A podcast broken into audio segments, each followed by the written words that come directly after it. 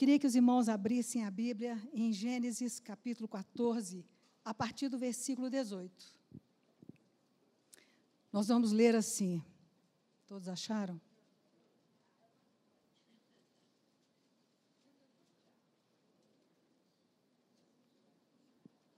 Melquisedeque, rei de Salém, trouxe pão e vinho, era sacerdote do Deus Altíssimo. Abençoou ele a Abrão e disse: Bendito seja Abrão pelo Deus Altíssimo, que possui os céus e a terra. Bendito seja o Deus Altíssimo, que entregou os teus adversários nas tuas mãos. E de tudo lhe deu Abrão o dízimo. Então disse o rei de Sodoma a Abrão: Dá-me as pessoas e os bens ficarão contigo. Mas Abrão lhe respondeu: Levanto a mão ao Senhor, o Deus Altíssimo, o que possui os céus e a terra. E juro que nada tomarei de tudo que te pertence, nem um fio, nem uma correia de sandália, para que não digas: Eu enriqueci a Abrão. Nada quero para mim, senão o que os rapazes comeram e a parte que toca aos homens, Aner, Escol e Manri, que foram comigo estes que tomem o seu caminho. Que a tua graça, Pai, desça sobre este corpo, essa assembleia, como a chuva serôdia e a temporã, para que nós glorifiquemos o teu nome. Em nome de Jesus. Amém. Irmãos, um dia eu estava numa reunião de estudo bíblico e lá eu vi um irmão muito experimentado na palavra. Ele falou uma frase assim: é, o livro do Gênesis ele é a sementeira de toda a Bíblia. Na hora eu não alcancei, minha mente não alcançou aquilo, mas aquela palavra ficou no meu coração, mas ele continuou falando. Tudo aquilo que será semeado ao longo da palavra de Deus foi primeiro semeado em Gênesis. Eu ainda não tinha conseguido viver aquilo, vivenciar aquilo, e nem arranhar naquela realidade ali. Mas ao, ao, longo do tempo, você vai crescendo no conhecimento do Senhor e você vai vendo que realmente uma semente que estava na sementeira chamada Gênesis, ela foi lançada durante a palavra. E em mundo, alguns lugares, e aqui está uma semente que foi lançada. Aqui tem palavras que são primevas, palavras que foram ditas pela primeira vez na Bíblia. E ao longo da Bíblia, nós vamos ver essas palavras frutificando, se tornando profecias, se tornando doutrinas e se tornando realidade. Então, aqui parece primeiro esse nome, Melquisedeque, uma palavra formada de duas palavras cananeias: Melque, rei, e Zadok, justiça. Este homem ele era o rei da justiça. E este homem, ele era também o rei de Salém. Salém era a palavra que depois veio dar origem à palavra shalom para o judeu e a palavra salam para o, para o árabe. E este homem, ele era também sacerdote, primeira vez que essa palavra aparece também na Bíblia. O Cohen, né? Primeira vez. Então, é uma palavra que chama a nossa atenção, porque nós estamos conhecendo ela aqui pela primeira vez, mas ao longo da Bíblia, ela vai crescendo para nós. Outra palavra que aparece aqui ele fala assim: abençoou ele a Abrão. Em Hebreus, no capítulo 7, versículo 7, fala assim: que sem sombra de dúvida, o maior abençoou o menor. E aqui está um homem que ele se coloca maior exatamente pelo fato dele abençoar Abrão. E o nome Abrão significa pai exaltado, pai elevado. Mais tarde, a partir do versículo 17, o nome deste homem é mudado e ele é chamado Abraão porque o nome do pai foi acoplado no nome dele. Talvez em português você não consiga perceber, mas quando você fala esse nome em inglês, Abraham, você vê que esse Han no final ali é uma partícula do nome de Deus. Então Deus ele acoplou o nome dele no nome deste homem e este homem passa a ter um nome diferenciado. Ele passa a ser pai de multidões. E aí, uma outra palavra tremenda que tem desse texto que nós precisamos entender ele fala assim: abençoou ele Abrão e disse: Bendito seja Abrão pelo Deus Altíssimo, El Elion, um nome muito conhecido de Deus naquela época. E bendito seja o que, não, é Deus Altíssimo que possui os céus e a terra, e bendito seja o Deus Altíssimo. E aqui ele abençoa também esse Deus. Às vezes nós achamos que nós não precisamos abençoar a Deus. Nós precisamos sim. Eu abençoo o meu Deus todas as vezes que eu estou com Ele. Eu falo, Pai, eu abençoo o seu coração, porque o Senhor é lindo, o Senhor me amou, o Senhor me arrancou do império das trevas e me transformou para o reino do Filho do seu amor. Eu te abençoo, meu Deus. Nós abençoamos e somos por Ele abençoados. Né? E aqui ele vai falar assim: e que entregou os teus adversários nas tuas mãos, e de tudo deu a Abrão o dízimo. Primeira vez que a palavra dízimo também aparece na Bíblia. E algo interessante é que quando ele fala entregou os seus adversários, quem esteve aqui na última ministração que eu compartilhei com a igreja, lembra-se que eu falei da mesa do Senhor e da ceia do Senhor. Mas a mesa do Senhor foi onde eu focalizei mais. E essa mesa, aqui eu comecei a ver a primeira semente da ceia. Aqui começou uma ceia. Porque ele, este homem, ele vai trazer os elementos da ceia, o pão e o vinho. É interessante que, a princípio, você pensa assim, mas por que, considerando que a primeira menção sempre ela tem uma importância maior, por que, que não é o sangue e o pão? Eu entendi, por uma, talvez uma revelação de Deus, que quando Deus, no início da sua criação, lá no início da eternidade, Deus não pensava em sangue, em morte, mas ele pensava em derramar a sua vida na vida das suas criaturas. O pão, este zoe que Deus tem, ele traz através do pão. Então o pão vem primeiro, porque Deus queria inocular no homem a vida dele. Mas o sangue teve que entrar por causa da redenção. Esse homem caiu e precisou da redenção. Então nós vemos aqui esses dois elementos e vemos uma outra coisa interessante que eu quero voltar na minha antiga pregação e quero que vocês olhem lá para ver, caso tenham dúvida, que é o seguinte: ele fala assim: entregou os teus adversários nas tuas mãos. Você se lembra que quando eu falei da outra vez, tinha um salmo de Asaf que ele lança uma pergunta tremendamente atrevida, onde ele fala assim: porventura pode Deus preparar uma mesa, mesa no deserto? É porque ele não ouviu aquela ovelha que disse: Preparas-me uma mesa para mim, na presença dos meus adversários. E aqui nós estamos vendo Abraão, você ainda não sabe o que tinha acontecido aqui para trás, mas Abraão, ele tinha vindo de uma guerra. E essa mesa que está sendo colocada aqui é uma mesa na presença dos adversários dele, sim. Então, este Melquisedeque, ele traz esses elementos, ele prepara a mesa e ele convida. E esse Melquisedeque, é um Melquisedeque diferenciado, é um sacerdote diferenciado. A ordem dele é uma ordem celestial. E essa ordem celestial você vai entender só lá em Hebreus, que eu vou deixar para depois. Mas eu quero te mostrar uma coisa maravilhosa: que quem convida, na outra ministração eu falei que nós éramos convidados pelo Rei dos Reis à mesa dele. Mas eu quero que você saiba e que você valorize a ceia, porque quem faz esse convite aqui desde o início é este homem, segundo a ordem de Melquisedeque, esse Melquisedeque que é uma figura de Cristo aqui na terra. Uma teofonia? Teofania? Não sei. Estão falando, tem discussões até hoje a respeito disso, segundo alguns comentários, alguns ensaios que eu andei lendo. Uns falam que é uma teofania, outros falam que era um, um, um homem da descendência cananeia. Vamos deixar isso para lá. Para mim importa que ele está aqui e que tem uma palavra que encheu o meu coração. Mas para nós falarmos do restante disso aqui, eu preciso voltar um pouquinho atrás. E nós vamos lá para o capítulo 12. Porque para você entender quem é esse Abrão, o que, que esse homem estava fazendo aqui, por que, que Melquisedeque prepara esta mesa, o convida para esta mesa. É, Melquisedeque ele vem ao encontro de Abrão. E é sempre assim. Deus sempre foi o encontro do homem. Lembra no, no comecinho da Bíblia? Adão, Adão, onde estás? É sempre Deus que nos busca, é sempre Deus que nos procura. E aqui não era diferente. Mas vamos ver quem que era este Abraão. Abraão, no capítulo 12, ele era um homem que ele morava em Ur, da Caldeia. Né? É aquela ali, aquelas cidades, gente, eram cidades distritais. Distrito significa cidades que têm uma dependência de uma cidade maior.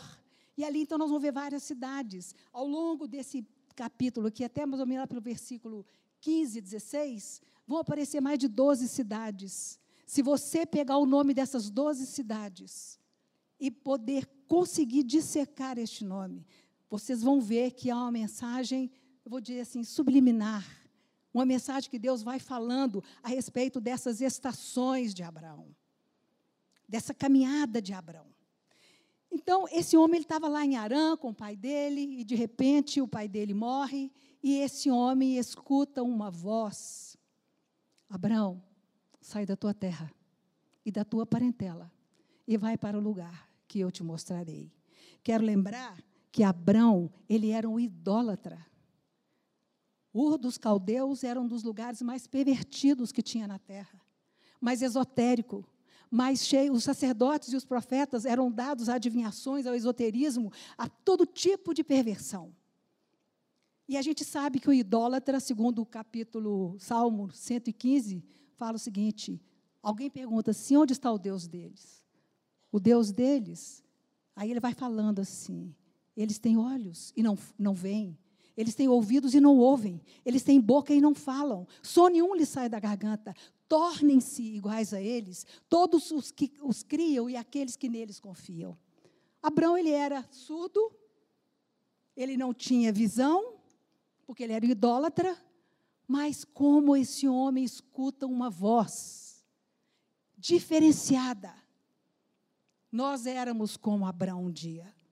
Nós estávamos num mundo no mundinho perverso. Mas um dia nós ouvimos, nós discernimos, no meio de tantas vozes que o mundo tem, nós discernimos a voz do nosso Senhor. E ele falou: sai para fora. E ele nos arrancou daquele lugar. Assim também foi com Abraão. Houve ali um milagre, porque esse homem passa a escutar a voz do Todo-Poderoso. E este homem ele vai largando tudo: parentela, amigos, casa, afazeres, os seus ídolos, e este homem entra numa, num jornadear com Deus. Esse homem ele chega então no determinado lugar, abre sua Bíblia aí no capítulo 12, que eu quero que você acompanhe comigo. Deixe sua Bíblia aberta, não fecha não. Eu acho que um culto a Deus nós temos que ser ativos, proativos, né? Caminhando junto. Partiu no versículo 4. Aliás, vamos ver o 12. Ora, disse o Senhor a Abraão: Sai da tua terra, da tua parentela, da casa do teu pai, e vai para a terra que eu te mostrarei. Eu te farei uma grande nação, e te abençoarei, e te engrandecerei o nome, se tu uma bênção. Abençoarei os que te abençoarem, amaldiçoarei os que te amaldiçoarem. Em ti serão benditas todas as famílias da terra. Partiu, pois, Abraão, como lhe ordenara o Senhor, e Ló foi com ele. Aqui merece uma parada. A palavra Ló significa lote, né? com T mudo no final, significa véu. O véu serve para cobrir. E ele leva Ló com ele. Ló era parentela, não era parente. Parente era, era a mulher dele e os filhos dele. Parentela são os colaterais, né? Mas ele leva esse, essa parentela lá com ele. Tinha Abrão 75 anos quando saiu de Arã. Levou Abrão consigo a Sarai, sua mulher, e Ló, filho de seu irmão, e todos os bens que tinha adquirido, e as pessoas que lhe acresceram em Arã. Partiram para a terra de Canaã e lá chegaram.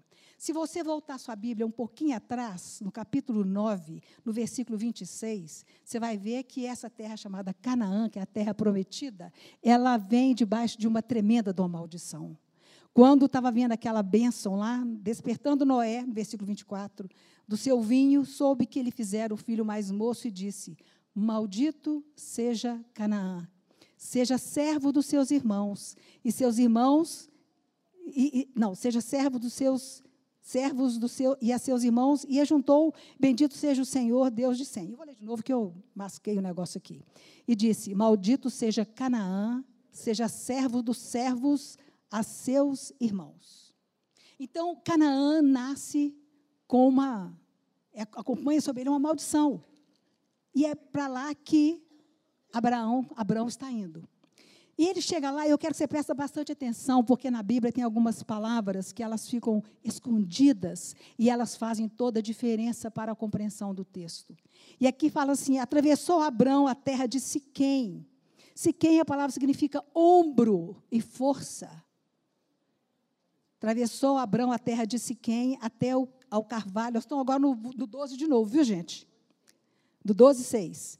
Até o carvalho de Moré, que chama esse carvalho de Terebintos, chamava-se o lugar dos mestres, dos adivinhos. Então, esse homem ele está indo para lá, força e entendimento, porque esse nome também tem na raiz dele a palavra conhecimento, entendimento. Então Deus está levando Abraão para um lugar de conhecimento e de força. Nesse tempo, aqui que eu quero que você preste atenção, os cananeus habitavam essa terra. A gente sabe que os cananeus, eles estavam nessa terra há muito antes de Abraão, muito antes. Era um povo terrível, um povo belicoso, um povo idólatra, um povo cheio de maldade, de malícia, um povo guerreiro e um povo aguerrido. E é lá que esse homem Abraão está chegando. Quando esse homem chega lá, Olha o que acontece logo em seguida, no versículo 7. E apareceu o Senhor a Abrão e lhe disse: Darei à tua descendência esta terra. Ali edificou Abrão um altar ao Senhor que lhe aparecera. Todas as vezes que os cananeus se lhe apresentarem, você pode saber que o Senhor se apresenta juntamente, porque Ele é aquele que te guarda. Ele é aquele que te protege. Ele jamais te deixará vendido, nem que seja na terra dos cananeus. Porque um dia nós estivemos na terra dos cananeus e o Senhor nos preservou lá e o Senhor nos arrancou de lá. Nós fomos objeto do amor dele. E de alguma forma ele te atraiu e te trouxe. Aqui não foi diferente. Abraão, então, ele vai fazer aqui uma coisa muito interessante. Logo em seguida, fala assim: ficou edificou ali Abrão um altar ao Senhor que lhe aparecera. Outro milagre na vida desse homem. Um homem que era surdo, cego, um homem que não tinha entendimento, que era idólatra, pervertido, cheio de complicação. Esse homem passa a ser de pervertido, de idólatra, ele passa a ser um adorador. Milagre! Milagre! Há muito tempo atrás, você era um carnavalesco, você pulava carnaval, você estava lá no forró, estava lá em vários lugares. De repente você está aqui hoje, adorando o Senhor. Milagre. Milagre. Né? Então, Abraão, ele vai fazer duas coisas interessantes a partir deste, deste caminhar aqui. Ele é um edificador de altares e um elaborador de tendas. Duas coisas maravilhosas que nós precisamos conhecer profundamente. O altar fala de lugar de comunhão, de intimidade, e de adoração, como nós precisamos da intimidade do Senhor. Porque ele falou que a intimidade do Senhor é para aqueles que o temem, aos quais ele lhes dará a conhecer a sua aliança. Nós não conhecemos o Senhor só de vir aqui os cultos ao domingo. Nós conhecemos o Senhor na intimidade do nosso quarto, naquele lugar secreto, onde você pode conhecê-lo, tocá-lo, onde você pode amá-lo de uma maneira com mais liberdade, no teu lugar secreto. Porque ali naquele lugar secreto, o seu pai que te vê em secreto, ele te recompensará. Mais do que responder. Recompensará vai aparecer três vezes lá em Mateus, quando está falando desse lugar secreto. Então, este homem, e ele fazia esse altar, e ele fazia também tendas. O que, que fala de tendas? Tendas fala de temporalidade. Tendas fala de que você não está fixado nessa terra que você é um estrangeiro, você está jornadeando aqui enquanto o Senhor está te mandando para os lugares. Jerusalém, Judéia, Samaria, até os confins da terra. Então, esse homem, onde ele ia, ele levantava primeiro, olha a primeira menção aí, gente. Primeiro um altar, primeiro o Senhor, depois a tenda, depois ele. E assim este homem vai fazendo isso. No, no, versículo 8, fala assim: passando ali para o monte ao oriente, Betel, casa de Deus, armou ali a sua tenda, ficando Betel ao ocidente e Ai ao oriente, e ali edificou um altar. Betel, casa de Deus, Ai, ruínas, montão, montão de ruínas.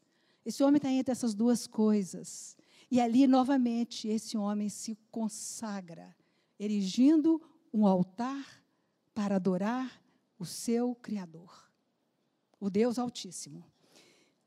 E ali, por que era preciso isso, irmãos? Porque ele estava em meio a uma situação complicada. Ele estava entrando na vida da igreja, em Betel. Mas do outro lado estava o mundo, o mundo atrai, o mundo chama. E esse homem sabia do perigo de quem esteve lá no mundo. Você que andou no mundo e eu andei muito tempo, você sabe o que, que o mundo é capaz de fazer. Aquele que pensa estar de pé, cuide para que não caia. Que o mundo tem uma sedução própria. Então, este homem ia levantando altares e tendas, altares e tendas. Aí fala aqui, a partir do versículo 10, que houve fome num determinado lugar. Deus não tinha mandado Abraão para lá. Deus, Abraão conhecia o poder de Deus na vida dele. Mas ainda assim, Abraão, a Bíblia fala que Abraão desce para o Egito. Todas as vezes que você descer ao Egito, você vai sair de lá sapecado. Principalmente se Deus não te mandar. E é, Abraão faz isso, e lá ele vive uma situação tremenda, porque ele, com medo de ser morto, ele fala para Sara, para que Sara mentisse, falasse que era irmã. É uma meia-verdade, né? porque é uma meia-mentira também. Ela realmente era meia-irmã dele. Mas, ali, o que estava por trás era só um desejo de Abraão de preservar a sua vida. E aí ele expõe a sua esposa, porque ela era uma mulher lindíssima.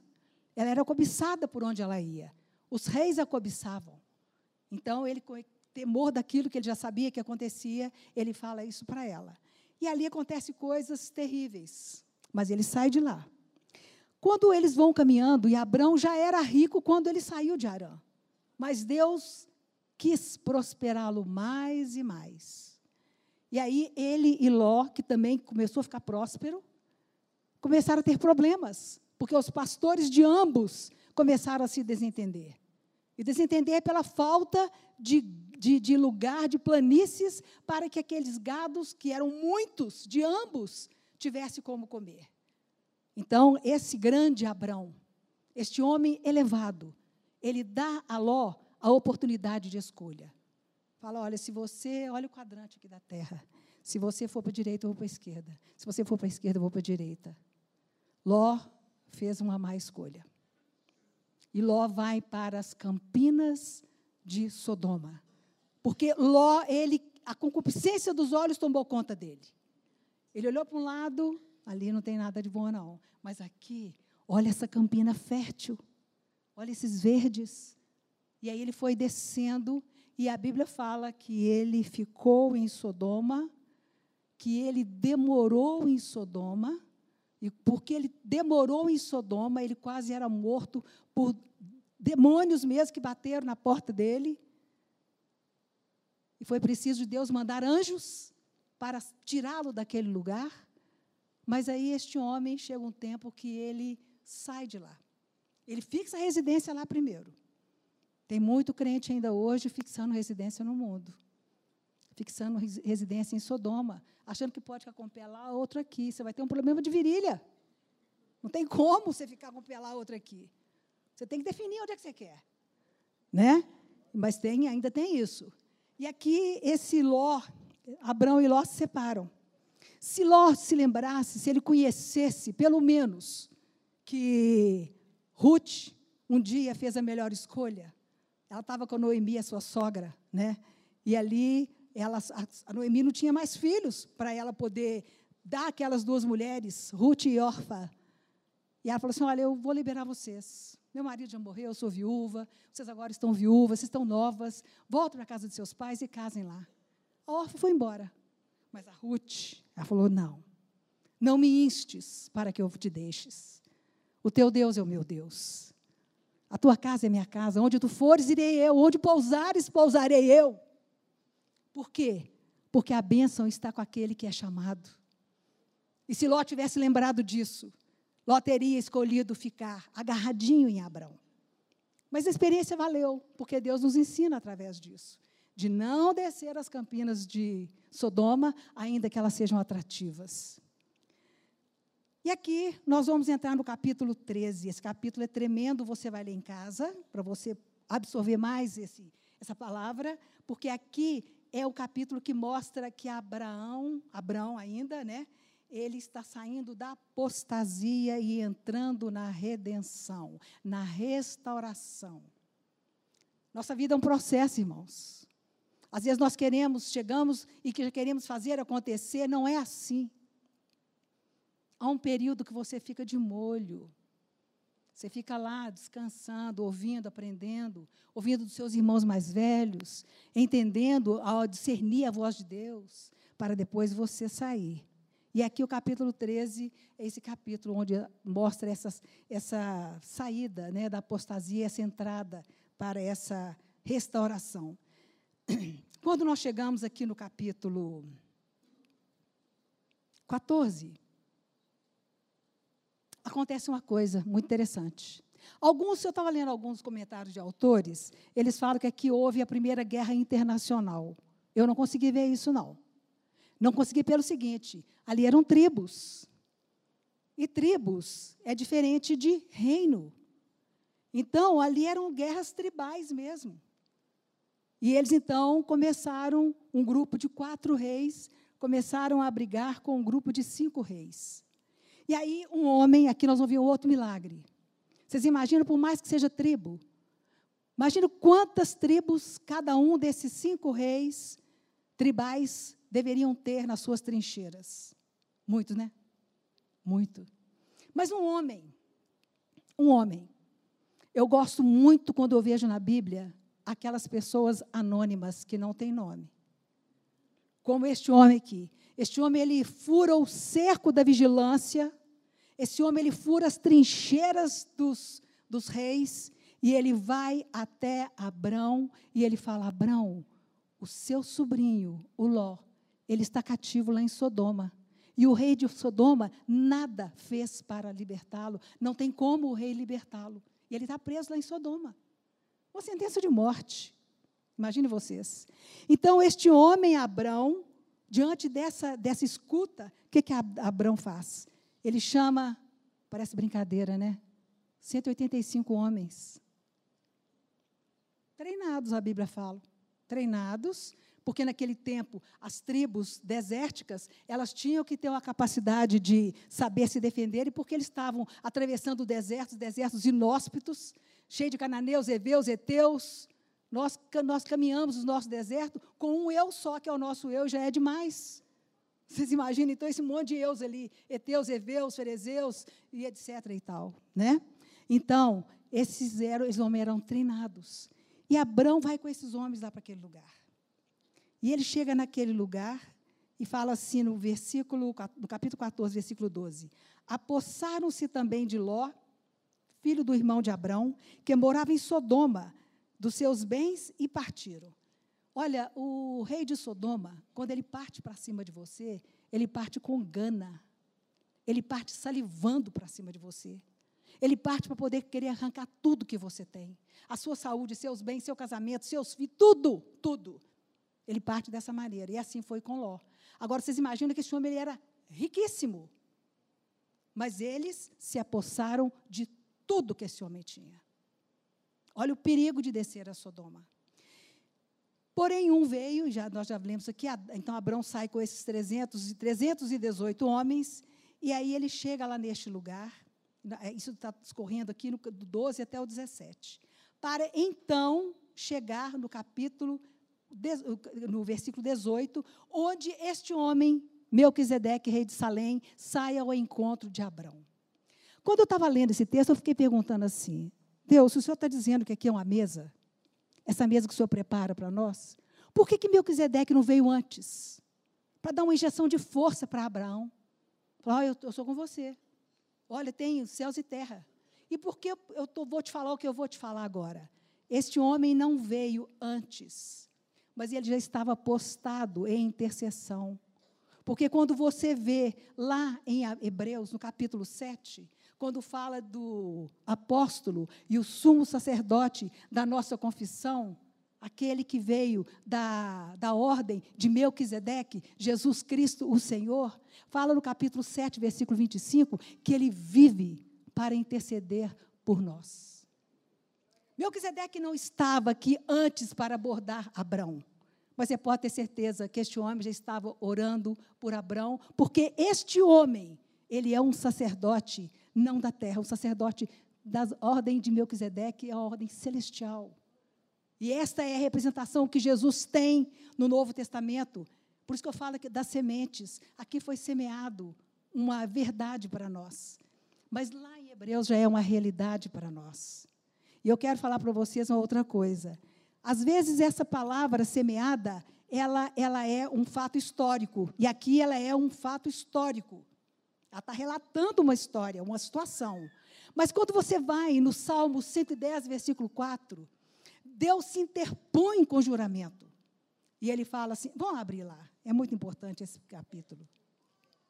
Salmo 110, versículo 4. Olha como é que é falado isso aqui, irmãos.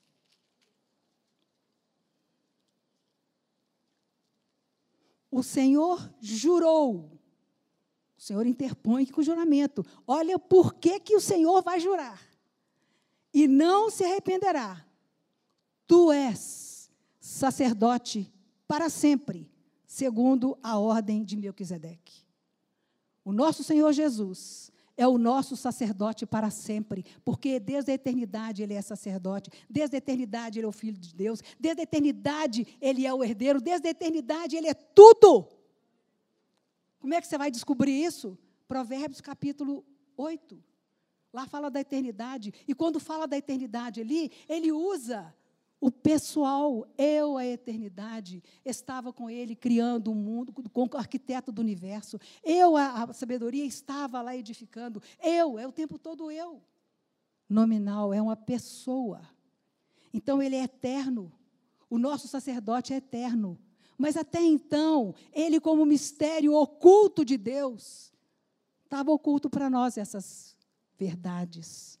E aqui entra a profecia e aí, quando você vai caminhando e você chega, então, em Hebreus, que livro, irmãos? Quero fazer uma propaganda novamente, não posso perder essa oportunidade. A partir do domingo que vem, nós estamos novamente reiniciando as nossas aulas, estudando o livro de Hebreus. Já tem meses, agora que nós estamos chegando no capítulo 6. Chegando. Não tem como correr, senão você engasga. É comida suculenta demais, é comida sólida demais. É preciso um debruçar nos joelhos, de orar, clamar a Deus. Deus abre as janelas dos céus e derrama sobre a minha vida uma bênção sem medida sobre este livro magnífico. E aqui em Hebreus, você vai começar a ver aqui no versículo 6, no finalzinho, no versículo 19, 20, é, 19 e 20, fala assim: A qual temos por âncora da alma, segura e firme, e que penetra além do véu, onde Jesus, presta atenção, como precursor, entrou por nós, tendo se tornado sumo sacerdote para sempre, segundo a ordem de Melquisedeque. Aqui já não é mais história, aqui já não é mais profecia, aqui já é a realidade. Nós temos um sumo sacerdote que vive para interceder por nós. Nós falamos muito de cobertura, né? Ora por mim, me cobre, me envia, me cobre. Você já tem uma cobertura que é a, cobertura das coberturas. O Senhor, Ele vive para interceder por você. Porque Ele hoje ele é sumo sacerdote, segundo essa ordem altíssima, ordem de Melquisedeque. E aqui no 7, agora você vai entender os atributos deste Melquisedeque, para você ver a similitude com as características, os atributos de Cristo. Porque este Melquisedeque, rei de Salém, sacerdote do Deus Altíssimo, que saiu ao encontro de Abraão, que aqui já é Abraão, porque no capítulo 17, Abraão ele se encontra com Deus e Deus muda-lhe o nome e fala: anda na minha presença e ser perfeito. E aqui então ele tem esse nome dele transformado de pai exaltado para pai de multidão, multidões, Abraão. E aqui ele vai falar assim, versículo 2: Para o qual também Abraão separou o dízimo, e tudo, primeiramente, se interpreta rei de justiça. Depois também é rei de Salém, ou seja, rei da paz. Ele vai dar o dízimo para uma pessoa que não era nem da tribo de Levi. Você, quando você está seu dízimo aqui, suas ofertas, você está trazendo a sua oferta para a igreja do rei Jesus. Esse homem era da tribo de Judá. Mas ele é um sacerdote acima de todos os sacerdotes. E você faz isso por amor. Você faz isso por um desprendimento do seu coração. Você faz isso por uma obediência. Você faz isso porque você leu, aquilo tocou seu coração por revelação e você então anda nessa revelação. Tem pessoas que não acreditam. A fé que tem, tem, tem na para ti mesmo. Fica com ela, mas conversa com Deus a respeito daquilo que você não concorda e Deus vai te ensinar. sem pai, sem mãe, sem genealogia, que não teve princípio de dias, nem fim de existência, entretanto feito semelhante ao Filho de Deus, permanece sacerdote perpetuamente. Redundância, irmão, aqui. Repara que sem pai e sem mãe, Jesus, como homem, ele teve mãe, mas ele não teve pai. E ele teve mãe porque a semente de Jesus, ele não tem o DNA de Maria. A semente dele veio pronta do pai, ele é o filho de Deus. Aquela família não pôde nem escolher o nome do filho. O anjo fala assim: ó, e ele será chamado Jesus. Ele é o filho de Deus. A Maria foi apenas um receptáculo para que aquela semente fosse desenvolvida, porque ela já veio gerada. Então, como homem, ele teve mãe, mas não teve pai, porque José não coabitou com Maria. Mas como Deus que ele é, ele tem pai, mas não teve mãe, porque ele é o criador de Maria. Então ele não tem genealogia. Sem pai e sem mãe. É o mesmo Cristo que nós estamos falando aqui. Feito semelhante ao Filho de Deus. E é interessante que quando você vai lendo e vendo esse, essa vida do Senhor Jesus, ao momento que Deus fala assim: Tu és meu filho, eu hoje te gerei. Mas como assim? Ele foi gerado desde a eternidade? Mas Jesus, ele era aquele que, ele teve uma obra, ele foi chamado, foi o primeiro apóstolo, o primeiro enviado.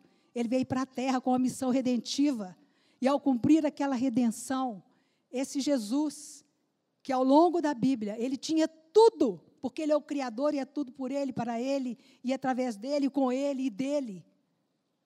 Mas ele ainda não tinha se apossado dessa posição de herdeiro e essa posição de herdeiro ele vai tomar aqui, quando o próprio pai fala que ele é o herdeiro.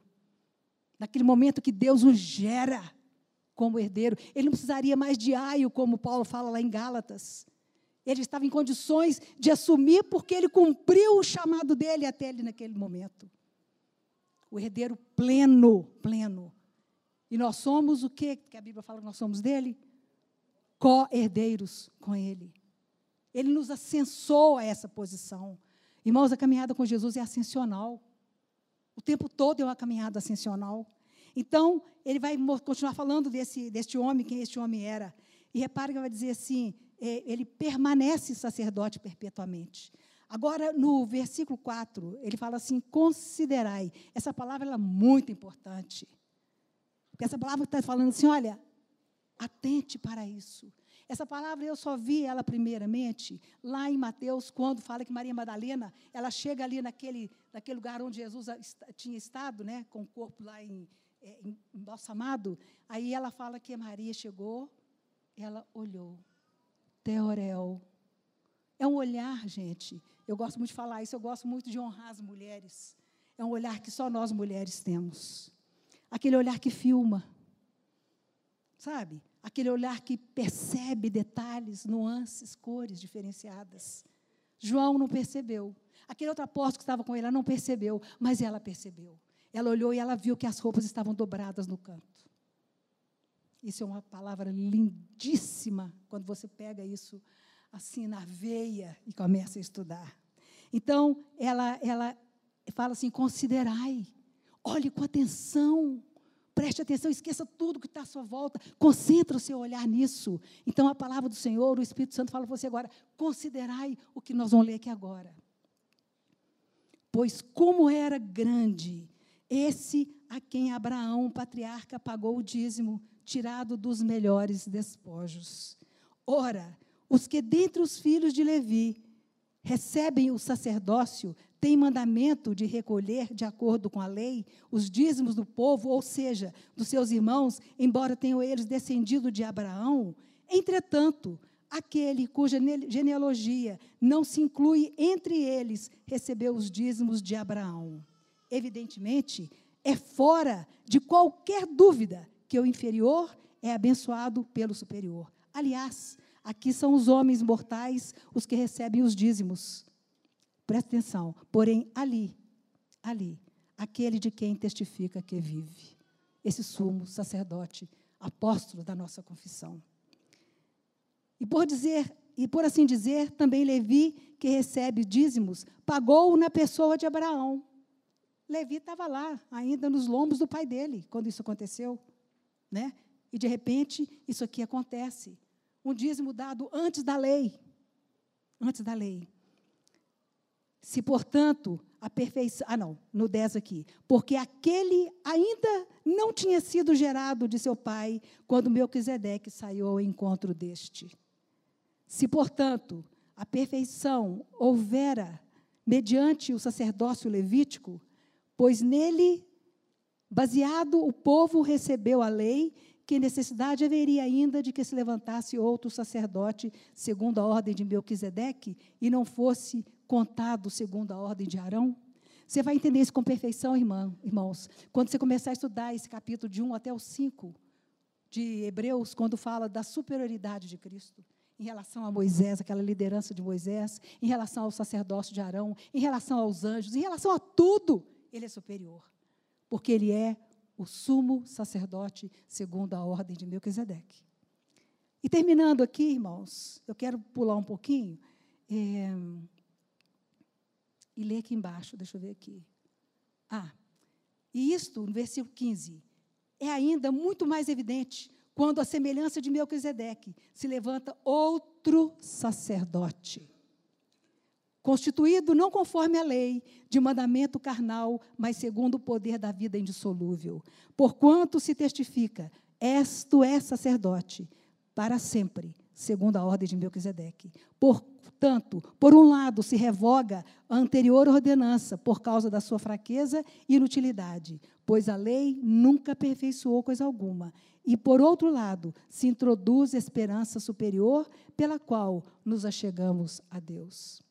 Então, irmãos, eu quero é, encerrar a minha palavra aqui, é, mostrando para nós que o quão importante nós entendermos a profundidade da palavra quando você vê que ela é um, inicialmente ela é uma semente, uma semente pequena. Mas você precisa perseguir essa semente ao longo da palavra das Escrituras, para que você conheça, de fato e de verdade, no momento em que ela é semente, que ela foi lançada, no momento que ela vai se transformando e no momento que ela não é transformando para ser alterada e corruptível não, mas no momento que ela se torna aquela realidade. E nós estamos aqui apalpando uma realidade. E eu queria muito que essa palavra abençoasse o coração de vocês, como ela abençoou a minha, em nome do Senhor Jesus. Amém.